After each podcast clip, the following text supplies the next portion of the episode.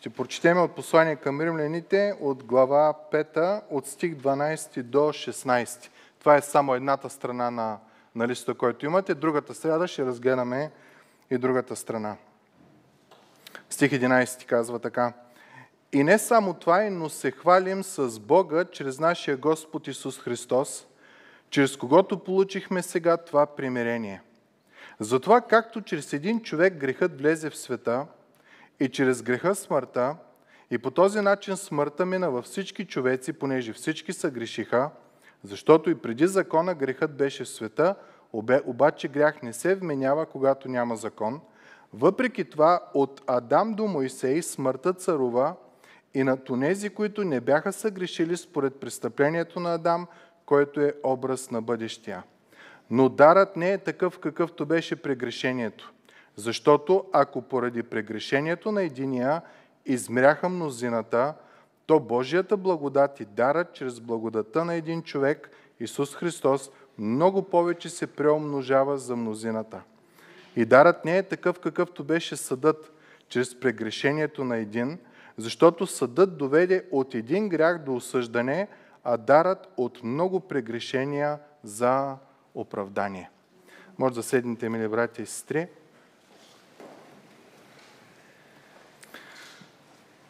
Чувал ли е някой фразата импутация?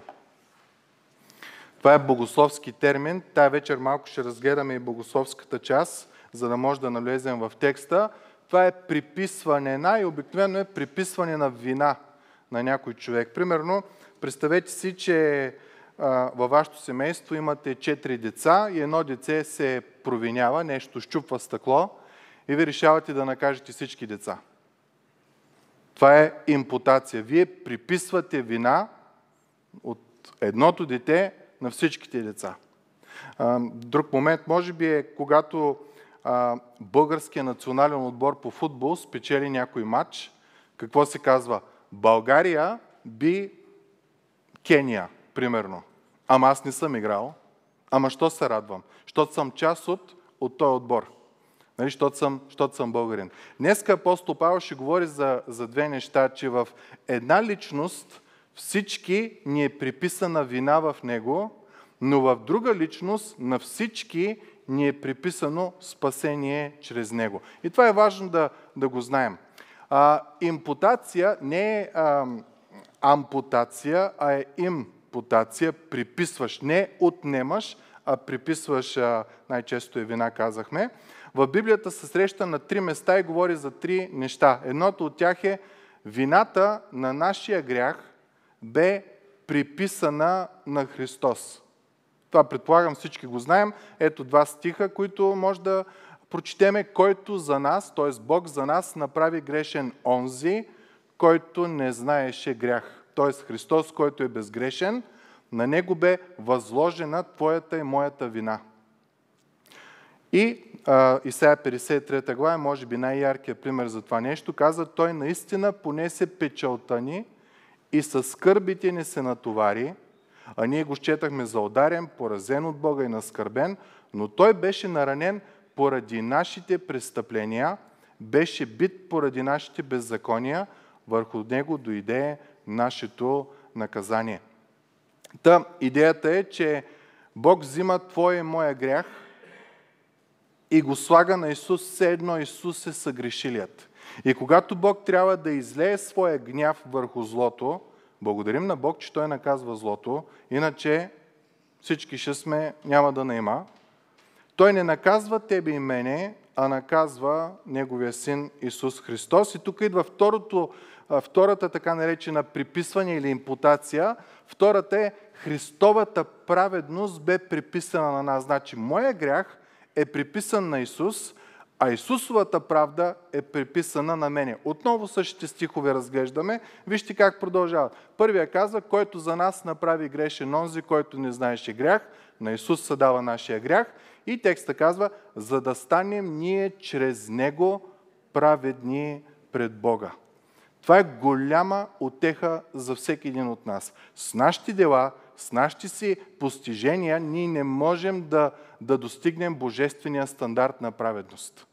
Бог трябваше Той да ни отнеме греха и на негово място да сложи, той да сложи праведността на Христос. В нас праведност няма. И по-нататък в Исаия 53, прочетахме го преди малко, частта, където казва върху него дойде наказанието, продължава така, донасящо нашия мир и с неговите рани ние се изцерихме. Та, първото е, моя и твоя грях е взет от мен и е възложен на Христос, приписане на Христос. И другото е, Христовата праведност е дадена на тебе и на мене. Това предполагам го осъзнахме. Има една друга част, която много не се споменава. Ние я усещаме като я живеем, но има още един вид приписване на грях или импутация. Това е така наречената грехът на Адам се приписва на тебе и на мене.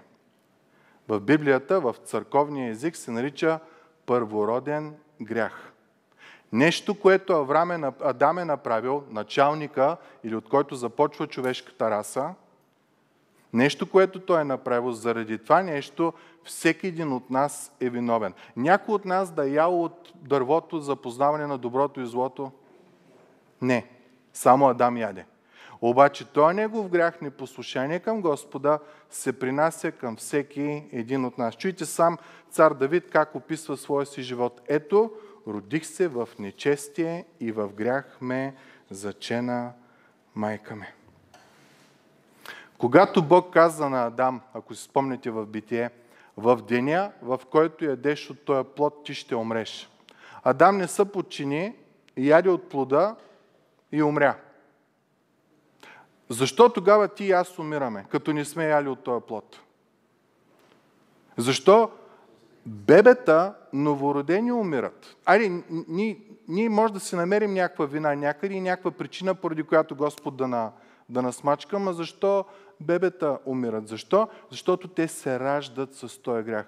Първородният грях.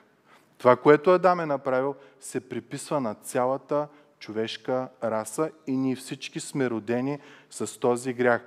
При някои бебета отнема 2 часа след раждането да се види този грях в тях. При други бебета отнема година, две. Нали? Всяко бебе е ангелче, той е добричко, той е такова, до момента в който ни почне да пипа, да стиска, да скуби, да крещи, да вика и да иска да бъде на неговата. Може би някои хора се задават въпроса, ами, нали спасението е по вяра?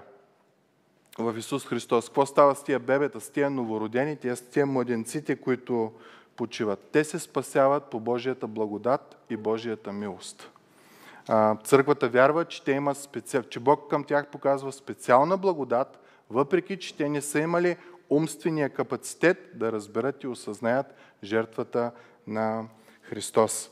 Та, забелязваме нещо.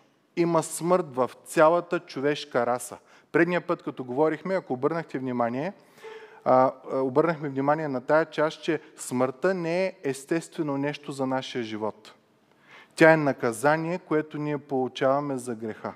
Той е като един вид проклятие върху цялото творение. Растения умират, животни умират, ние умираме и всяка тази част. Обаче, въпреки че всички умираме, Вътре в нас е закодирано едно желание за вечността. Библията казва, в сърцето на човека си заложил вечността. Колко от нас искат да живеят вечно, да не умират? Заложено е в нас. Колко от нас иска да имаме портфел, който никога не се изпразва. Винаги има пари в него. Колко от нас искат, ако обичаме коли да караме, бензина в колата никога да не свършва.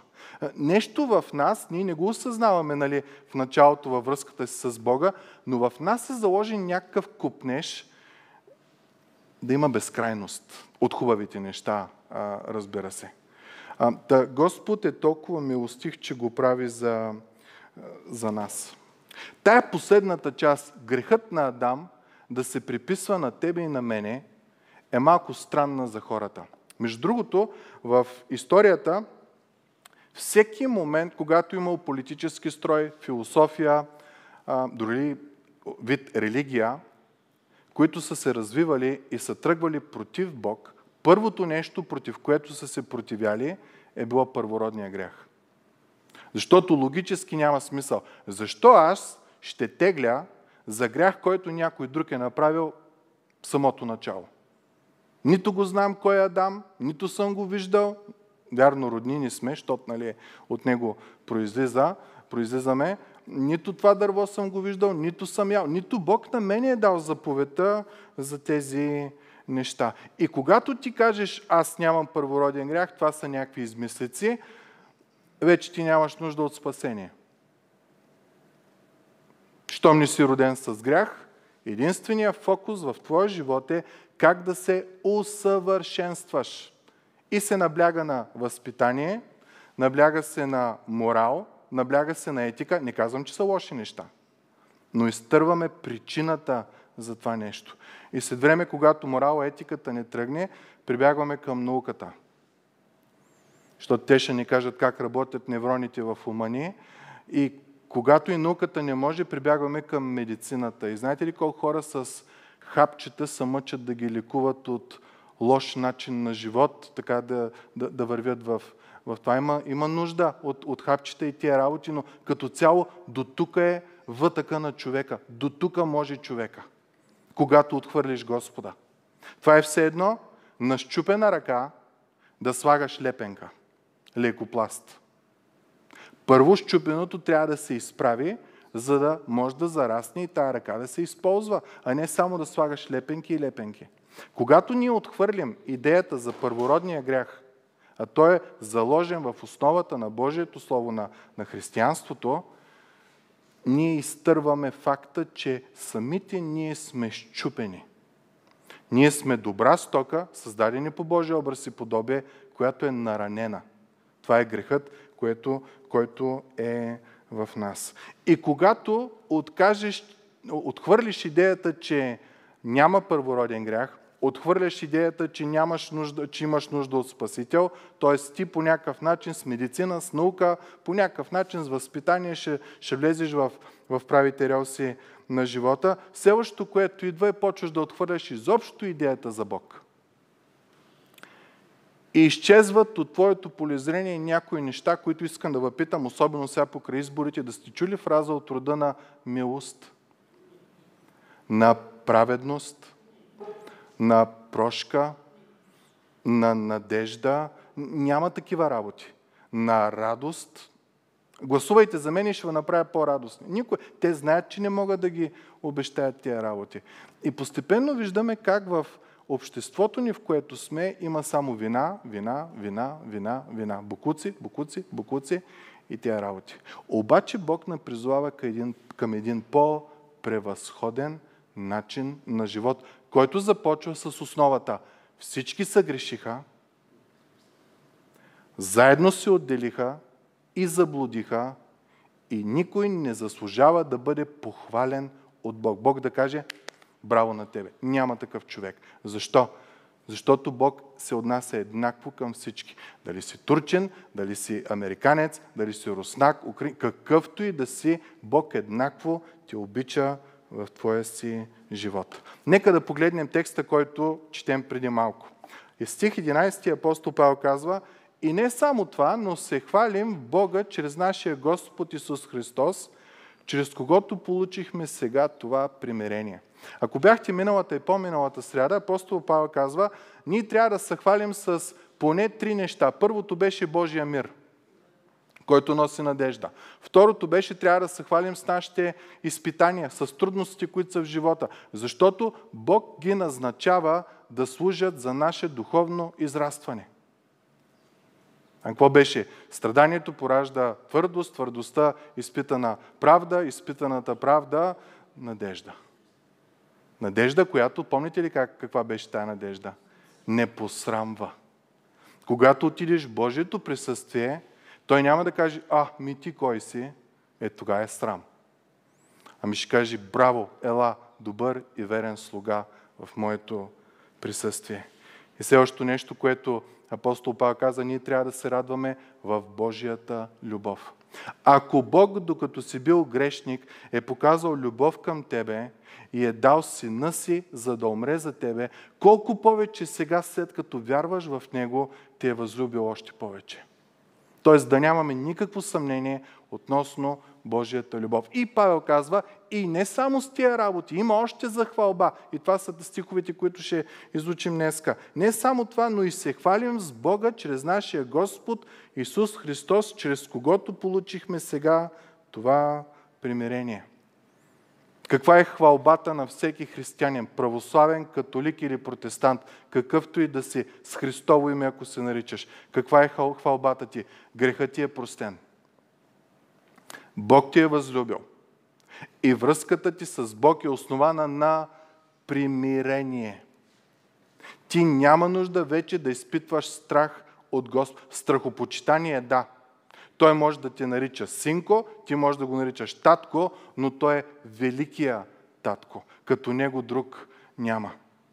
Разказват една история за, мисля, че един а, генерал на, на армия, казва, с татко си играехме на в всекидневната. И татко на колене сяда, хвърляме топки, радваме се, смеем се, татко, татко, татко. Изведнъж татко излиза и отива на балкона и пред нас е една цяла армия, строена от 3000 войника. И в момента, в който татко се показва, цялата армия се изправя, всички козируват и го поздравяват. И той казва, тогава разбрах, че това е татко, ама е голям татко. Бог е нашия баща. Ма той е велик баща. Той е нашия спасител но Той е нашия Господар. Той е той, който е такъв вид Господар, който никога няма да ни накара да правим нещо, през което сам Той не е минал. Борбата с греха, Исус много добре знае какво е това. Дойде в плът, стана като един от нас. И ние имаме надежда, и имаме отеха. И Павел казва, ще се хваля с Христа. Ние имаме, между другото, една песен, основана на този стих. Мисля, че на края на службата ще изпеем. Само ще ви зачита един от стиховете. Греха ми О радост, в та смисъл живей, грехът ми изцяло отнет. Виси там на кръста, с Христа пригвозден, а живот, веселба са за мен. Това е реалността на твоя моя живот. Грехът ти, миризмата, гнилота, гнилота в тебе, Господ я взима, не ти да си я взимаш. Ние не може да се изчистим. Господ я взима, слага я на Христос, вменява му твоята вина, Той става грешен за нас, Неговата праведност се взима и я слага на тебе и на мене. И много хора си дават въпроса, че от къв зор Бог го прави това нещо? Това беше третата част на вменяемост. Защото сме родени с така наречения първороден грях. Павел казва, сега се хвалим в Бога чрез Исус. И спасение, и примирение. Отиваме към следващия стих. Апостол Павел казва, затова както чрез един човек, тук е Адам, грехът влезе в света и чрез греха смъртта, и по този начин смъртта мина във всички човеци, понеже всички са грешиха. Обърнете внимание, минало време говори апостол Павел. Всички човеци, всички са грешиха, ни казва текста, да има вменен грях и се оказва, че чрез този грях какво друго влезе в света? Смъртта. Защо умираме? Що сме родени грешни. Дали си новородено, дали си а, пеленаче, дали си малко по-голям, дали си на 100 години, на 80, каквото и да си, заплатата на греха една и съща е смърт в нашия живот. И апостол Павел, вдъхновен от Бог, казва, по този начин смъртта мина във всички човеци, понеже всички съгрешиха. Греха на Адам беше вменен на цялата човешка раса. И стих 13 той започва да обяснява, защото и преди закона грехът беше в света. Каква е идеята? Ако няма закон да не береш глухарчета, и ти тръгнеш да береш глухарчета и те хванат, не могат да те осъдят. Защото няма закон за това нещо. В момента, в който излезе закон, е тогава вече не можеш да береш глухарчета. И сигурно някои хора са си давали въпроса, добре, законът излиза много по-късно от а, Адам. Как така има смърт, когато няма закон? Как така има наказани хора, когато няма закон, който казва, че е забранено брането на глухарчетата. Между другото, ако се замислим, едни от най-тежките наказания за неправдата в Стария Завет се случват преди даването на закона. Потопа. Содом и Гомор. Египет, нещата, които се случват с египтяните. Това всичко е преди да излезе закона, който Господ дава на Моисей. И апостол Павел казва, обаче грях не се вменява, когато няма закон. И тук е една дилема. Добре, няма закон, че, да вземем примера, че глухарчетата са, е незаконно да съберат, обаче защо хора са затваряни или са глобявани заради това, че са брали глухарчета? И апостол Павел а, обяснява, от Адам до Моисей смъртта царува и над онези, които не бяха съгрешили според престъплението на Адам, който е образ на бъдещия. Логиката каква е? А на мен Бог не ми е дал заповед да не ям от дървото за познаване на доброто и злото. Защо аз ще нося вината на Адам? Павел казва, ето това е първородния грях. Дори да не си чул заповедта, в Адам на теб ти е вменен грехът. И той казва, от Адам до Моисей, при Моисей идва закона, въпреки че преди закона пак има някакъв грях. Та, никой от тях не е ял от дървото, обаче всички умират. Чуйте какво казва. Които не бяха съгрешили според престъплението на Адам, който е образ на бъдещия. Тоест, не са яли от дървото на познание на доброто и злото и въпреки това умират. А ние знаем, че смъртта е наказание за греха. И дава едно нещо, което е много интересно. Адам е образ на бъдещия. Много интересна фраза. Който е бъдещия? От тук нататък той ще говори за, за бъдещия. Исус Христос. И ако обърнахте внимание в началото на, на проповета, искам да ви какво е заглавието, чрез Адам, първия, дойде смъртта, чрез Христос, втория, дойде живота. Как да го разбираме това нещо? В Библията има едно такова разбиране, че ние го говорихме преди малко, че един човек е представител на цяла раса. Адам е представител на цялата човешка раса. Исус е представител на цялата Божия раса. Тие, които са в Христос, те са Божии и Исус е техен. Дори казва, че ги нарича братя. Те са Божии деца. Та в Адам цялата раса човешка а, страда, има смърт и ние го живеем това нещо. В Исус цялата Божия раса получава живот. И хубавото е, че никой не може да каже, а, аз не съм от Адам. Ми от какво си? От маймуна? Ми и те умират. И той не става. Нямаш избор там. Обаче имаш избор за второто. Имаш избор да станеш от дома, от семейството на този, който може да ти даде живот. Дори да дойде смърт, той каза, който вярва в мене, ако и да умре, ще живее. И това е отехата, и това е насладата, и това е радостта, която ние имаме, въпреки, че живеем с вменен грях от Адам. В света, в който живеем, има хора, които вярват, че има една добра сила и една зла сила и те двете са еднакво силни. И цялата работа е в света да има един баланс между доброто и злото.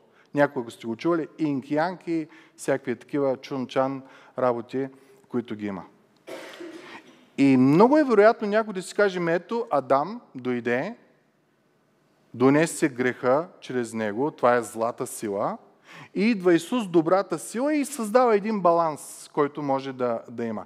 Когато тръгнеш да мислиш по този начин, ти достигаш до така наречени еретични учения от рода на Бог и дявола са еднакво силни. Те са двете страни на една монета. Едната е бяла, другата е черна и постоянно трябва да има един баланс в света. И когато ти вярваш това нещо, първото, че е еретично учение, второто е ти започваш по някакъв начин да одобряваш злото. Еми, явно те е трябвало да стане, що ме е станало така. А не се бориш против злото, защото ти си мислиш, че има някакви балансови сили в този свят, че ако доброто е много добро, какво казва българина? Много хубаво? не е нахубаво. Абе, нещо вътре в нас накара да вярваме по този начин. Библията изрично казва, Сатана не може да се мери с Бог. Дявола не може да се мери с Бог. По две причини. Първата, Бог е създал Сатана. Няма как Сатана да е велик колкото Бог. Втората е, четейки си Библията, ние знаем как свършва неговия живот. Вечно наказание в огненото езеро. Колкото и да е силен, колкото и да е свиреп, колкото и да е зловещ, той е силен, свиреп и зловещ към тебе и към мене. При Бог той е в неговите ръце и Бог прави с него каквото си иска. За да може Сатана да, из, да изпитва някой, да прави нещо, Библията ни казва, че трябва да иска разрешение от Господа. На две места го имаме. Книгата Йов, спомняте си, знаете историята. И на второто Исус отиде при Петър, преди, да, преди а, неговата смърт и каза, Сатана иска да ви изпита и да ви присее. Но аз ще се моля да устоиш и като устоиш, иди да окоръжиш другите. Тоест, дявола, колкото и да е силен по-човешки, не може нищо да направи, ако Бог не му го позволи. И Бог не му позволява да унищожава християните. Може да ги изпитва, може да ги изкушава и тия работи, но има някой, който се моли за тебе и за мене. За да можем ние да устоиме и да се укрепяваме взаимно в своя си живот. Та, да не се объркаме. И тук, може би, като четем този текст, си казваме, е, Адам докара лошото, и то е много силно, много лошо, цялата раса посече, и сега идва балансът на лошото Исус Христос. Обаче Павел казва, ние не се хвалим с Адам. Стих 11. С кой се хвалим? Исус Христос. И в следващите стихове той ще покаже колко е по-велика Христовата жертва от грехът, който е станал. Защото ни иска, маля е гледа от греха какво става. Болести, остарявания, притеснения, войни, партизанства, гняв, гняв, ужас, ужас. Ми то, къде му се вижда края? Павел казва, ще дойде един ден, когато Бог такъв свят ще направи, ново небе и нова земя, когато няма да има и спомен от злото. Между другото, ако сте чели Библията внимателно, обърнете внимание как започва. С една градина. Как завършва Библията? В една градина. Обаче има една разлика. Във втората градина, в новото небе и новата земя, няма дърво за познаване на добро и зло. Причината е една. Там ти, виждайки колко е прекрасен, великолепен и чуден Бог – ние много повече знаем за Божията любов и грижа, отколкото Адам и Ева. Христос умря за нас. Божия син умря за нас. И ние доброволно сдаваме свободната си воля, за да бъде винаги Неговата воля, понеже сме убедени, че Той знае кое е най-добро за нас. Ако тая личност е готова да даде собствения си син за тебе и за мене, докато сме ритали и сме плюли против него, каква е тая любов? Каква е тая грижа? Какъв е този мир? И апостол Павел тук ще започне да ни разказва нещо много интересно. Ако Бог беше верен да накаже цялото човечество чрез греха на Адам – а ние знаем, че Бог не го прави с радост. Той скърби, когато на наказва. Колко по-велико е Божието дело на спасението ти, което извира от, Божиите, от Божието сърце. Искам да обърна внимание на, на стиха. Апостол казва, но дарът, спасението ни, не е такъв, какъвто беше прегрешението. Защото ако поради прегрешението на единия измряха мнозината, то Божията благодат и дарът чрез благодата на един човек Исус Христос много повече се преумножи за мнозината. Както имаме увереност, че няма как да прескочим трапа, да прескочим смъртта, трябва всички да минем през нея, милиард пъти трябва да сме по-уверени, че Бог е отредил благословение за всеки един от нас. Павел това казва. Дарът не е такъв, какъвто беше на... Колкото и велико да беше грехът на Адам и да насмачка всичките, защото Бог го направи, за да унищожи злото, въпреки че не, не, не благоволява в това нещо, колко по-велико е, когато Той благоволява в Твоето и в моето спасение. Как може да разберем това нещо? Представете си, някой ден вашето дете идва при вас и ви казва, татко, мамо, притеснявам се, че ще спрете да ме обичате в даден момент. И може да ме лишите от наследство, може да ме лишите от любовта си, може да ме лишите от ласките си. Въз основа на този стих вие ще кажете на детето си. Помниш ли как се отнесах с тебе, когато ти беше непослушна? Смачках ли те? Убих ли те? Спрях ли да те обичам? Е, ти ме наказа, сигурно ще кажеш детето. Ти ще кажеш, да, аз те наказах от любов, за да не го правиш втори път, но мене ме болеше, докато те наказвам. Май, никой родител, който е нормален, не наказва детето си с злоба и с злорадство. Да го види как страда, как се мъчи. Няма такъв родител. Е, Бог е колко по-добър. Тако вашето дете дойде и ви каже, аз се притеснявам, че може да дойде у мен, когато не ме обичате, и ви да му кажете, когато беше кълпазанен, и аз въпреки, че не исках да те накажа, но от любовта ми към тебе те наказах и никога не те оставих, въпреки, че те болеше и те притесняваше, колко повече сега любовта ми ще е по-силна, когато искам да те благословя, а не да те накажа. Да те прегърна, да те гушна, да дойдеш в, в, в присъствието ми и да ти дам наследството, което искам да ти, да ти дам като мое дете. Това казва апостол Павел. Ако Бог, който се разлива от любов да ни даде спасение, е толкова уникален. И дори когато ни наказа в Адам, той пак го направи пряко волята си, но за наше добро. Колко повече сега ще ни благослови, като ни дава повече и повече от своята си любов. Невероятна любов ни е открита в тия стихове, мили брати и сестри. Затова апостол Павел казва, ние сега се радваме с Исуса. Първото беше, вярваме, наслаждаваме се с мира, който имаме в Бога. След това радваме се в страданията, които минаваме, защото Бог ги използва да наукрепва. След това казва, ние се радваме в степента на Божията любов към нас, защото когато бяхме зли, Той на възлюби и не на унищожи, а даде сина си, колко повече сега, когато сме Негови, ще ни възлюби. И сега тук Той казва, Бог ти е дал невероятен подарък. А когато си, ако когато си бил враг на Бога, Той те е наказал, ама от любов те е наказал, понеже не благоволява в твоето страдание, колко повече сега в Христос ти ще получиш благословение сред благословение. Но дарът не е такъв, каквото беше прегрешението.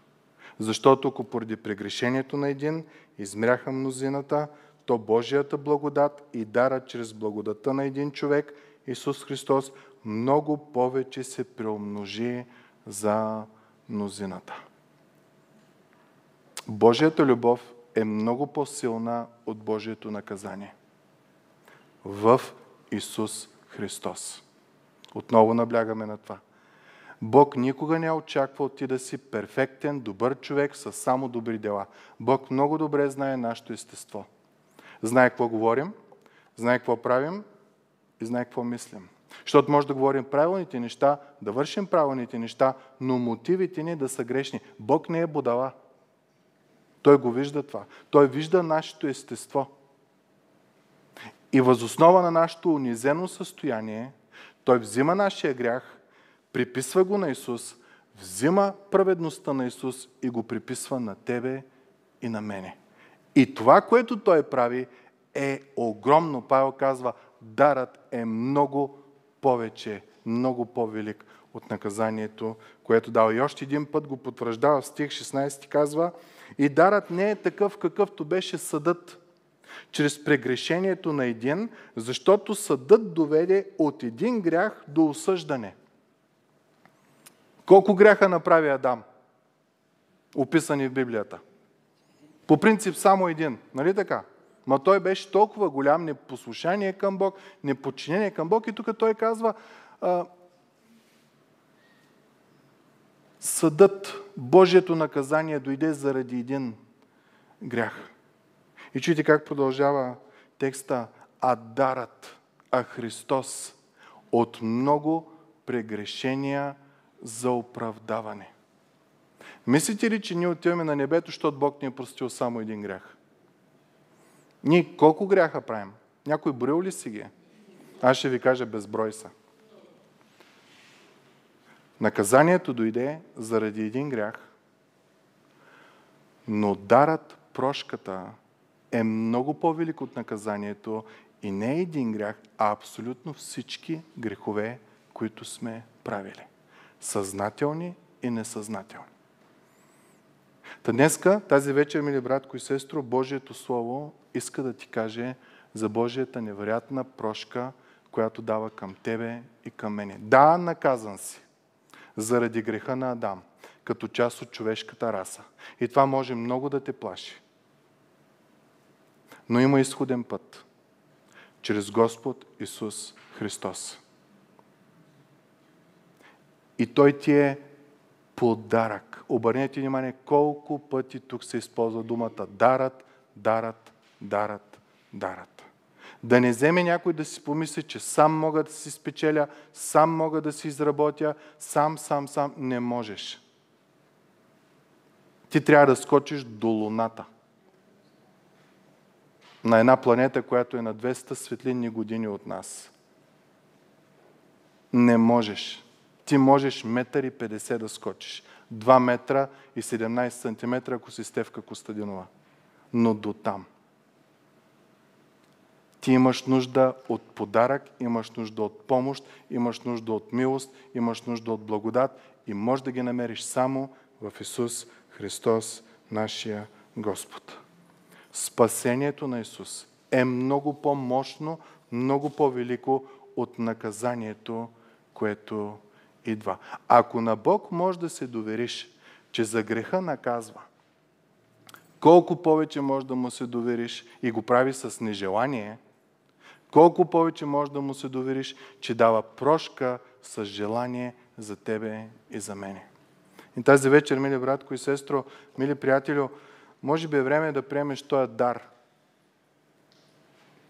на спасение. Пробвал си по-човешки, пробвал си с всичко, знаеш докъде са ти силите, знаеш какво става, няма да се оправя работата, само да ти помогна да ти кажа. Единствено, един, който може да оправи щупеното. Стига сме слагали лепенки или екопласти на щупена ръка. Господ идва да изправи куцото. Да изправи огънатото, за да може то да върви в